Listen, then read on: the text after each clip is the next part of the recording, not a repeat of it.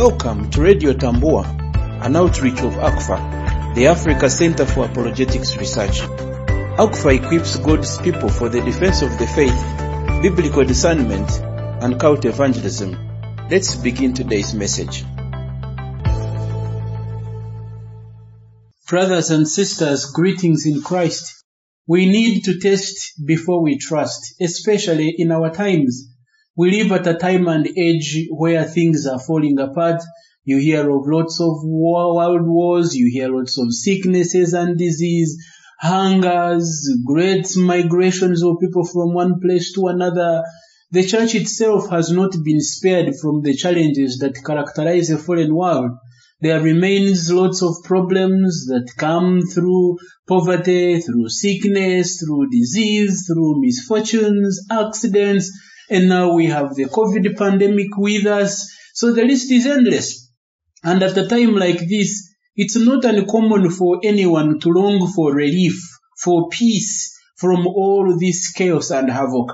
In times like these, when believers look to God for answers or open the scriptures to find out God's will for their life at this moment, we also recognize that we have leaders, spiritual leaders, pastors, and religious workers who, out of the need to encourage believers in such trying times, end up giving them a false hope that is certainly not biblical.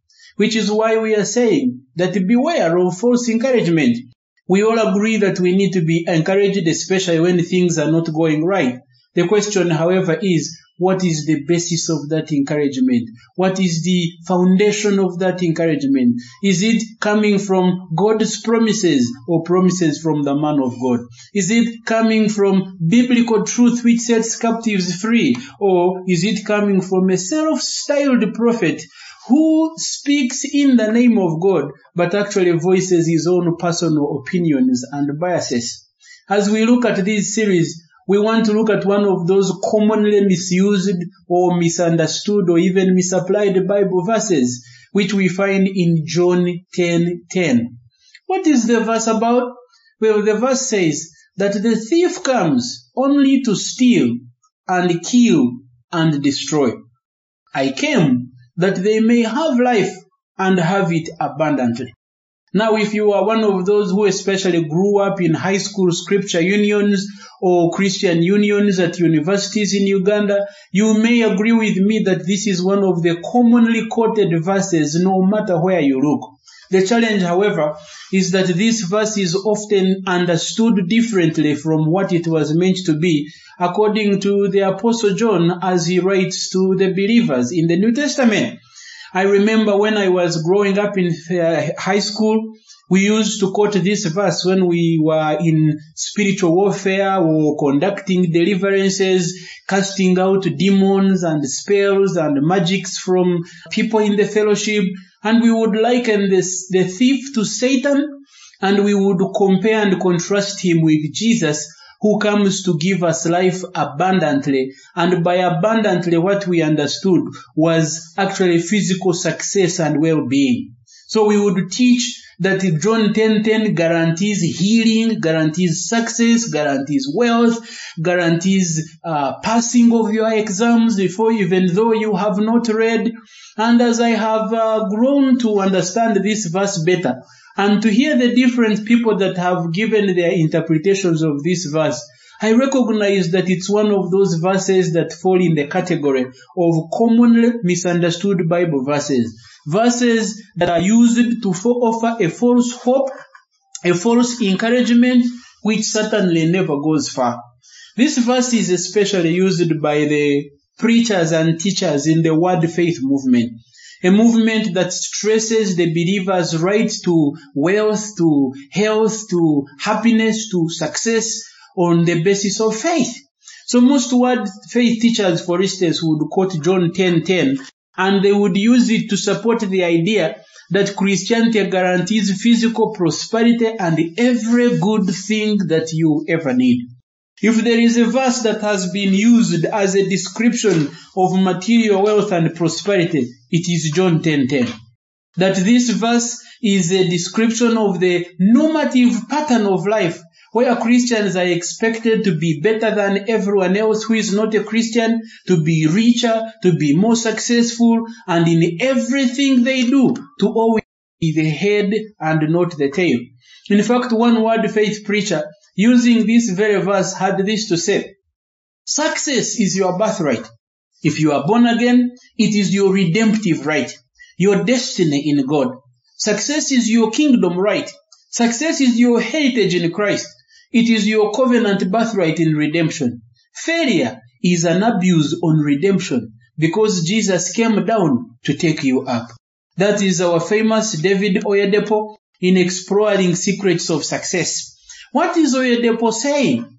that as a Christian, you are actually not supposed to face any problems or any troubles. You are provided immunity from all problems and challenges. Your lot and right is success in every way, and that includes material wealth and prosperity. And should you not be rich, then it means you are abusing redemption.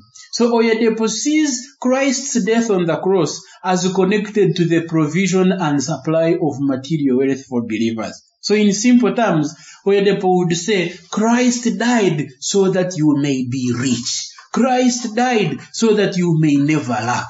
But if you think for a moment, is that really what Jesus is saying in John 10:10? 10, Now another famous preacher called Frederick Price sees this verse divided into two. He looks it, at it as the both the promise of spiritual life in the first part and that of material success in the next verse. So for instance, Frederick Price would read John 10:10 10, in this way. He would say that I came that they may have life, meaning spiritual life, salvation, eternal life. And then he would go further and say, and have it, that is life, abundantly. And by abundantly, he would be talking about material wealth. So according to Price, this verse guarantees spiritual life, but also guarantees material wealth and success. According to some of these word faith preachers beyond Frederick Price, there is that belief that believers in Christ are supposed to access abundant health and wealth, while those who are not in Christ are destroyed by Satan. Being a believer, in other words, is summarized as escaping Satan and joining Christ who offers a license or a ticket to abundant living. And on that premise, it's not uncommon to hear word faith preachers on crusade grounds and open air gatherings calling people to Christianity so that they can get abundant life. Come to Jesus and you will be rich. Come to Jesus, your sickness will be gone. Come to Jesus and you will pass your exams. Come to Jesus and you will find sponsors for tuition at university. And the promises go on and on. So people respond to the gospel call, not so much to receive Jesus as their personal Savior and Lord, not so much because they recognize their sinfulness and the grace available in the gospel, but because they see Jesus as a ticket to wellness and health, Jesus as a shortcut from problems of poverty, sickness, and disease, Jesus as a license to your best life now, as we hear Joel Osteen say. For them, abundant life is understood materially and it does not have much to do with eternal life. So according to most word faith preachers, they see John 10:10 10, as a restoration of the promise for wellness and goodness as we see especially how life was in the Garden of Eden before the fall. At the beginning of creation, Adam and Eve had perfect health and all the resources they needed. So they say, and that when they sinned, the result was sickness, poverty, and spiritual death. But Jesus came to provide spiritual redemption and to restore all prosperity enjoyed by Adam and Eve.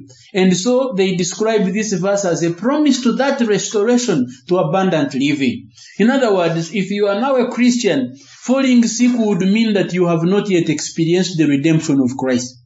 Being in poverty would mean that you have not experienced the redemption that is in Christ Jesus. So when they see you poor and sick, it's a sign that you are really not a Christian. And I know by now you are probably saying, come on, that is going too far. Really, surely, John 10:10 10, 10 cannot say that. And certainly I agree with you. that there is so much that John 10:10 10, has to say to believers today and it does not have much to say about material wealth as word faith preachers would like us to believe. So what is John 10:10 10, really about? And of course, as you remember, to understand a Bible passage very well, you must understand the context in which that Bible passage is set. One challenge of word faith preachers is that often they pick out a verse from the rest of the context and they use it to and apply it to mean whatever they have decided it should be. But if you look at the context of John 10:10, you will realize that there is so much going on, even much more beyond the material wealth or the abundance that they pick out of uh, the second part of verse 10. The context of this passage actually begins way back in chapter 9. Jesus has just healed a blind man whom he has sent to present himself to the Pharisees in the temple. And upon investigation, the Pharisees recognize that the blind man can now see, but they deny that Jesus really healed him. In fact, they try to accuse Jesus for being a sinner and therefore one who should not be credited with the healing.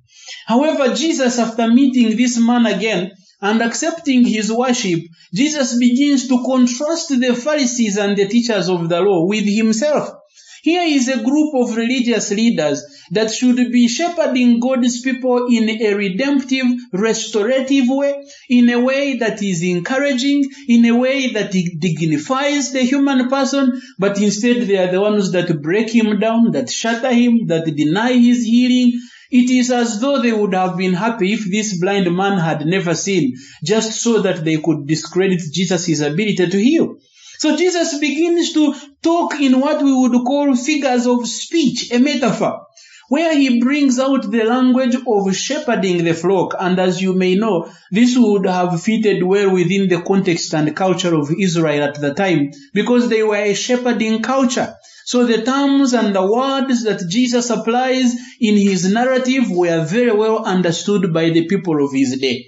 He begins by telling them that whoever does not enter by the door, whoever does not come in straight and instead passes behind or over the fence is actually a thief.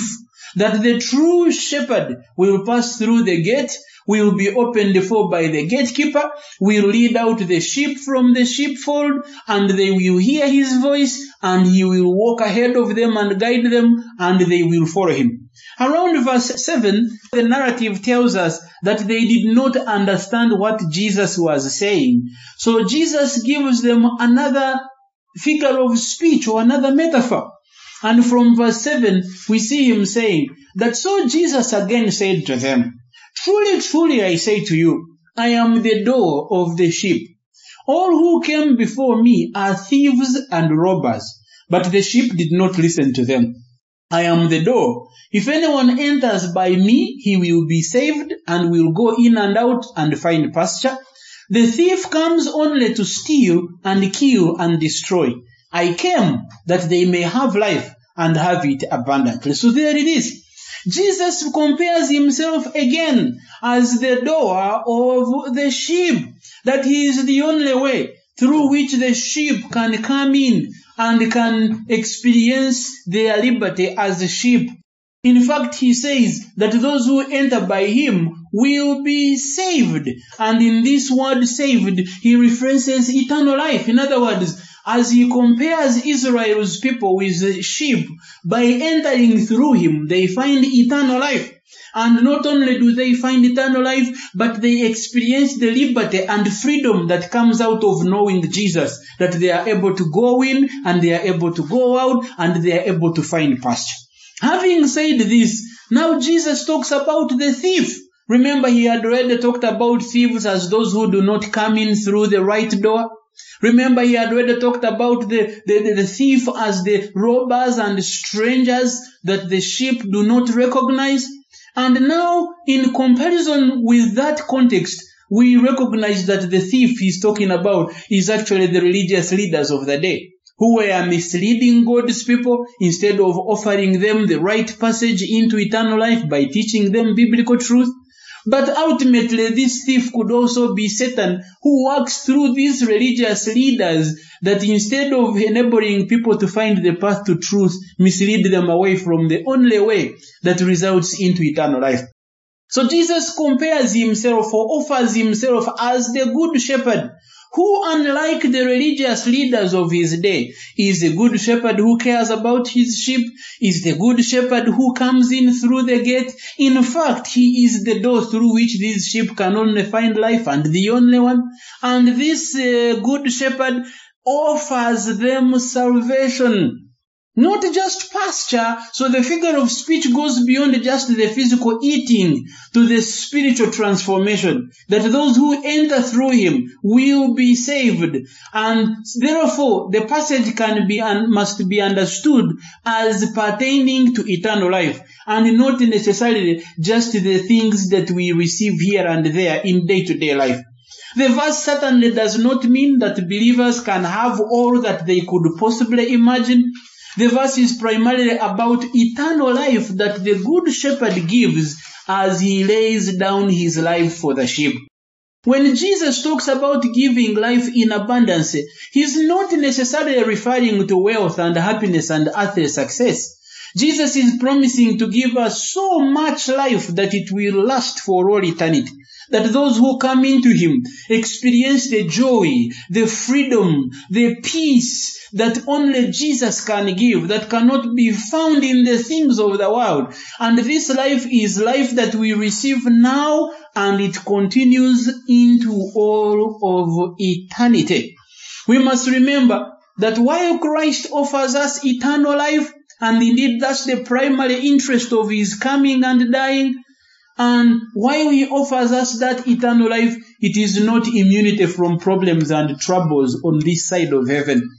Word faith preachers would like to tell us that you are now entitled to perfection in health and wealth. You should never lack, never suffer, never fall sick because abundant life is yours. But if you think for a moment, if that were the case, then why do we have several passages in the New Testament that describe the suffering of believers, their lack, and their ultimate persecution and even death? Did you know that the same Jesus who says, I have come that they may have life abundantly, is the same one who reminds them of the coming persecution? In John 16:33, we are told that we will be persecuted.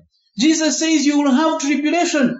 In fact, later in another text, he says, If they have persecuted me, who is your master, how much more will they do to you who are servants? Why does Jesus tell them about the need to take up their cross and daily follow him? What this tells us is that the normative expectation for any believer or Christian is that suffering will be experienced by us on this side of heaven. Therefore, this teaching of success, job promotions, new cars, big houses, visas are certainly misrepresentations and misinterpretations of what John 10:10 10, says. When we read about in Peter's letters, not only does Peter write to the scattered, suffering church, but he reminds them that their abundance is not here on this side of heaven. In fact, he identifies believers as pilgrims, as aliens, strangers, sojourners who are walking through this world, who must look forward to heaven's glories as their ultimate reward, and not cars and big houses and uh, dollars and, and whatever it is you might think about. In fact, in 1 Peter 4.12, he reminds the suffering believers that they should not be surprised when they encounter suffering. When we read 1 Peter chapter 3, he is giving them the proper Christian attitude in the midst of suffering. How do you respond to people who hate you, who despise you, who malign you, who persecute you? What should be your attitude? And in verse 15 and 16, where we find our apologetic verses, Peter says, But set apart Christ as Lord in your heart, and always be prepared to give an answer or to make a defense for the reasons of the hope that is within you. He teaches how they must respond in the face of suffering, which is a current reality in their lives and which is not about to end. And therefore he shows them how to face it, how to deal with it, how to work with it and through it to become the kind of people that God wants them to be. James also tells us to expect trials. In fact, he goes further and he says, count it all joy, my brothers, when you encounter trials. The apostle Paul talks about the afflictions and their purpose, especially how they bring endurance and glory. When you read Romans 5 from verses 3 to 5, when you read 2 Corinthians chapter 4 verse 17. So clearly, believers are not exempt from problems and suffering here on earth. Clearly, John 10:10 10, is not a blanket guarantee that believers will always claim or have anything they want in this life. If that were the case, a big part of the New Testament would not make sense.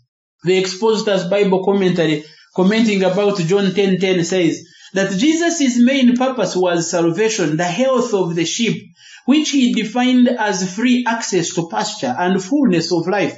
Under this protection and by his gift, they can experience the best that life can offer. In the context of John's emphasis on eternal life, this statement takes on new significance. Jesus can give a whole new meaning to living because he provides full satisfaction and perfect guidance for his flock. Of course, Jesus does give us abundant life, but this abundant life has nothing to do with the circumstances that we encounter. So because you undergo suffering or you are going through poverty does not mean that you are not receiving abundant life from Jesus or that you are receiving portions of the life that he gives. Jesus still gives you the fullness of life, and this life is independent of the circumstances and challenges of a broken world. When we assert that pain-free lives are God's reward for the righteous, not only do we insinuate to those who are suffering that their problems are of their own making, but it's like we are saying God has categories of believers. There are those that are most special to Him, whom He protects from all problems, and there are those whom He neglects, and therefore they live lives of suffering and sorrow here on earth. But you and I know certainly that that cannot be far any further from the truth that suffering is not a sign that God does not love believers. That suffering is not a sign that God's people have not yet experienced the fullness of His blessing. But believers are blessed and blessed abundantly, whether they are undergoing suffering or whether they are living in prosperity and, uh, and good health. Unfortunately, the prosperity gospel has poisoned the church today and undermined our ability to deal with evil and suffering. Some churches today have no place for pain. Those who say God has healed them get the microphone to give testimonies, while those who continue to suffer are shamed into silence and are told that something is wrong with them. Maybe they are not even fully saved or they lack faith, and that is why God has left them to suffer. And unfortunately, that is not biblical and it is not even true that as believers, we are complete in Christ Jesus. That Christ paid it all to the full measure. That believers are already citizens of heaven, sons and heirs of the heavenly inheritance. Suffering on this side of heaven has a lot to do with the fallenness in which we live, the fallen nature that is still at work in us, but we have the promise in the scriptures that God will soon take care of all this. And finally, in the glorious return of Jesus Christ, not only will be believers ushered into heavenly glory, but there will be no more sorrow, no more tears, no more dying, because the old order of things will have passed away. Until then, the apostle Paul says that we continue to groan as we wait for the manifestation of the sons of God, as we wait for the ultimate deliverance that will come in the triumphant return of Jesus Christ, our Savior. John 10:10 10, 10 is not a blanket guarantee that we can have material wealth and prosperity. If we have them, thank God. It's an act of His grace. Not only should we rejoice in them, but we should use them for the service of those who do not have, for the building of the kingdom of God to the glory of His name. And when we don't have them, all the more reason to get on our knees and trust God for His provision. And He is faithful. He will take care of us. He might never give us the much that we want to, to receive in this world, but He will surely give us all we need to go through this world as sojourners on our way to the heavenly Jerusalem, the city whose foundations and whose architect is God Himself. What should be our attitude in this world as believers? Not only to, should we be able to live lives of rejoicing for the life that Jesus has given us, the salvation that he gives us abundantly, but we must adopt an attitude where Jesus is the most important or most abundant thing that we can ever receive. Psalm 73 verses 25 to 26 says that whom have I in heaven but you? And there is nothing on earth that I desire beside you. My flesh and my heart may fail me, but God is the strength of my heart and my portion forever. As you look at the psalmist, he is not just looking at abundant life in terms of material things that God can offer. And by the way, the psalmist was a very rich guy. But when you look at this passage, he has understood that there is better and greater abundance beyond the things of this world. And he says that the thing that most excites him is not the things that he has, but the fact that he has God. There is nothing on earth I desire beside you. In other words, for him to have God is more than enough, is abundant enough. He recognizes that his flesh and his heart may fail. He recognizes that he may fall sick from time to time. He recognizes that his property might even be taken away. But his strength is not in the things he has. His strength is not in cars and aeroplanes and visas. His strength is in God. God is the strength of my heart and my portion forever. And that, my friends, is what life abundantly means. That, my friends, is what John tried to capture. That the good shepherd, unlike the shepherds of this world, that steal away from you, that cheat you, that even might destroy you, Jesus has come instead to lay down his life that you may receive life. And not just life in terms of one day you will go to heaven, but life that is full, life that is abundant, life is experienced climactically in him. Life that is so joyous as you get grow deeper in jesus and get to know him as the one and only door through which the sheep must be saved must come in and out and find pasture when you understand john 10 10 well in fact you recognize that the people who promise material wealth and abundant living they actually do a disservice to the passage by settling for the material wealth, you limit yourself for the far better things that Jesus offers us in this very verse. Because what we have here as believers is much more than material things, way beyond what material things can ever offer us. And what John 10 says is that with or without material prosperity, Jesus has come as the good shepherd to give us much, much more than this world will ever give us. A proper understanding of John 10:10, in spite of your prosperity or your poverty, leads into exuberant worship, leads into confidence that he who has begun the good work in you will indeed bring it to completion. May the Lord bless you as you meditate on this message and as you continue to find encouragement in God's word as is properly interpreted and not just the opinions of preachers or word faith preachers particularly who seek to promise you encouragement that is premised on wrong interpretation of the word of God, which ultimately is wishful fantasy. May you find confidence in God. May you find courage in Jesus, the Good Shepherd. May you listen to His voice and follow Him wherever He takes you. And only as you follow Jesus, only as you walk with Him, will you experience that life abundantly. One person sang and said that it is so sweet to trust in Jesus. There is nothing sweeter than knowing that the Good Shepherd leads you in and out, and that with Him you will not only stand for the life of now, but you have confidence in the life of the future to come. May God bless you. To learn more about the Africa Center for Apologetics Research, visit us at africanapologetics.org.